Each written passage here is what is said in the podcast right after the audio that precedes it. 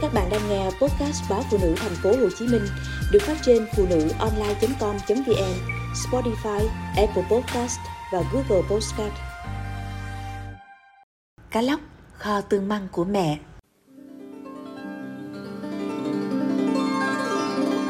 Nhà tôi ở mạn cuối phía bắc Thừa Thiên Huế, nơi tả ngạn dòng Hương Giang đổ về.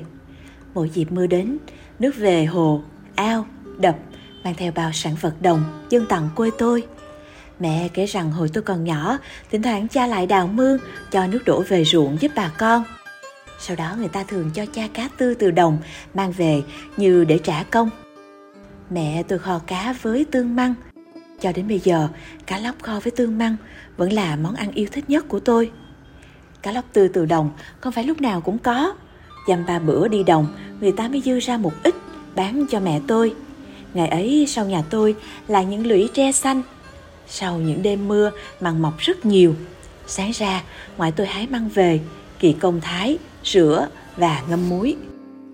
Bà còn thêm chút ớt trái đỏ mọng trồng được trong vườn. Ớt được cắt cuốn, xay nhỏ rồi đem ủ cùng măng và ít muối hộp để làm tương. Những năm gần đây, lưng ngoài đá còng, lưỡi tre làng cũng thưa thớt dần nồi cá kho của mẹ cũng không còn những tương măng, chính tay ngoại làm nữa.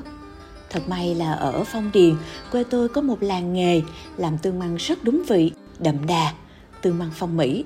Hương vị ở niêu cá kho của mẹ giờ đây vẫn tròn vị như ngày nào, bởi gia vị đậm chất đặc sản quê nhà này. Tôi vẫn nhớ như in, năm tôi lên bảy, lần đầu tiên nếm hương vị cá lóc kho tương măng của mẹ. Đó là một ngày bình thường, trong tiết trời đông xứ huế. Nhưng thường lệ tôi ngồi vào bàn cơm chiều một cách uể oải. Ngày ấy tôi lười ăn lắm. Thức ăn tôi thích chỉ là canh cải ngọt và trứng chiên. Trong bữa ăn, ngoại gấp cho tôi lát cá lóc, dụ tôi ăn thử.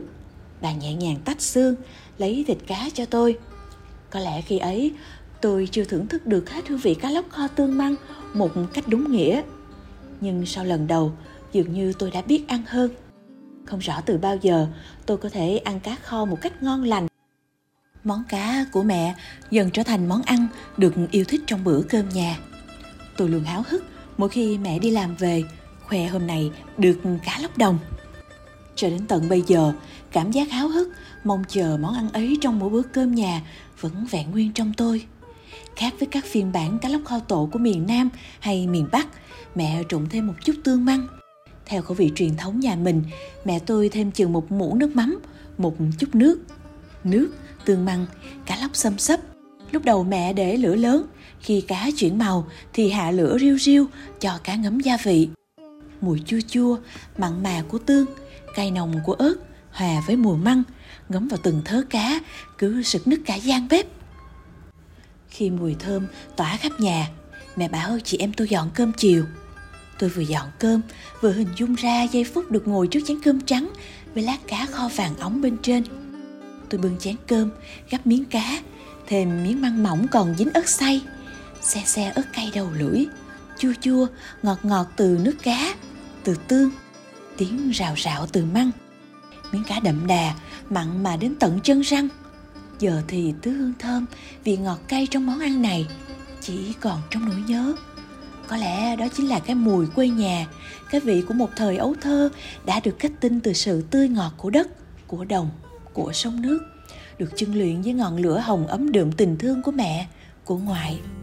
Tôi thèm cảm giác được về sum họp bên gia đình cùng ngoại thái măng ủ tương ngày cuối đông, cùng mẹ kho cá, cùng cả nhà ăn bữa cơm chiều khi mùi cá, mùi tư măng ôm trọn căn nhà. Bên nồi cá kho tương măng, bao nhiêu kỷ niệm đưa tôi về căn bếp nhỏ.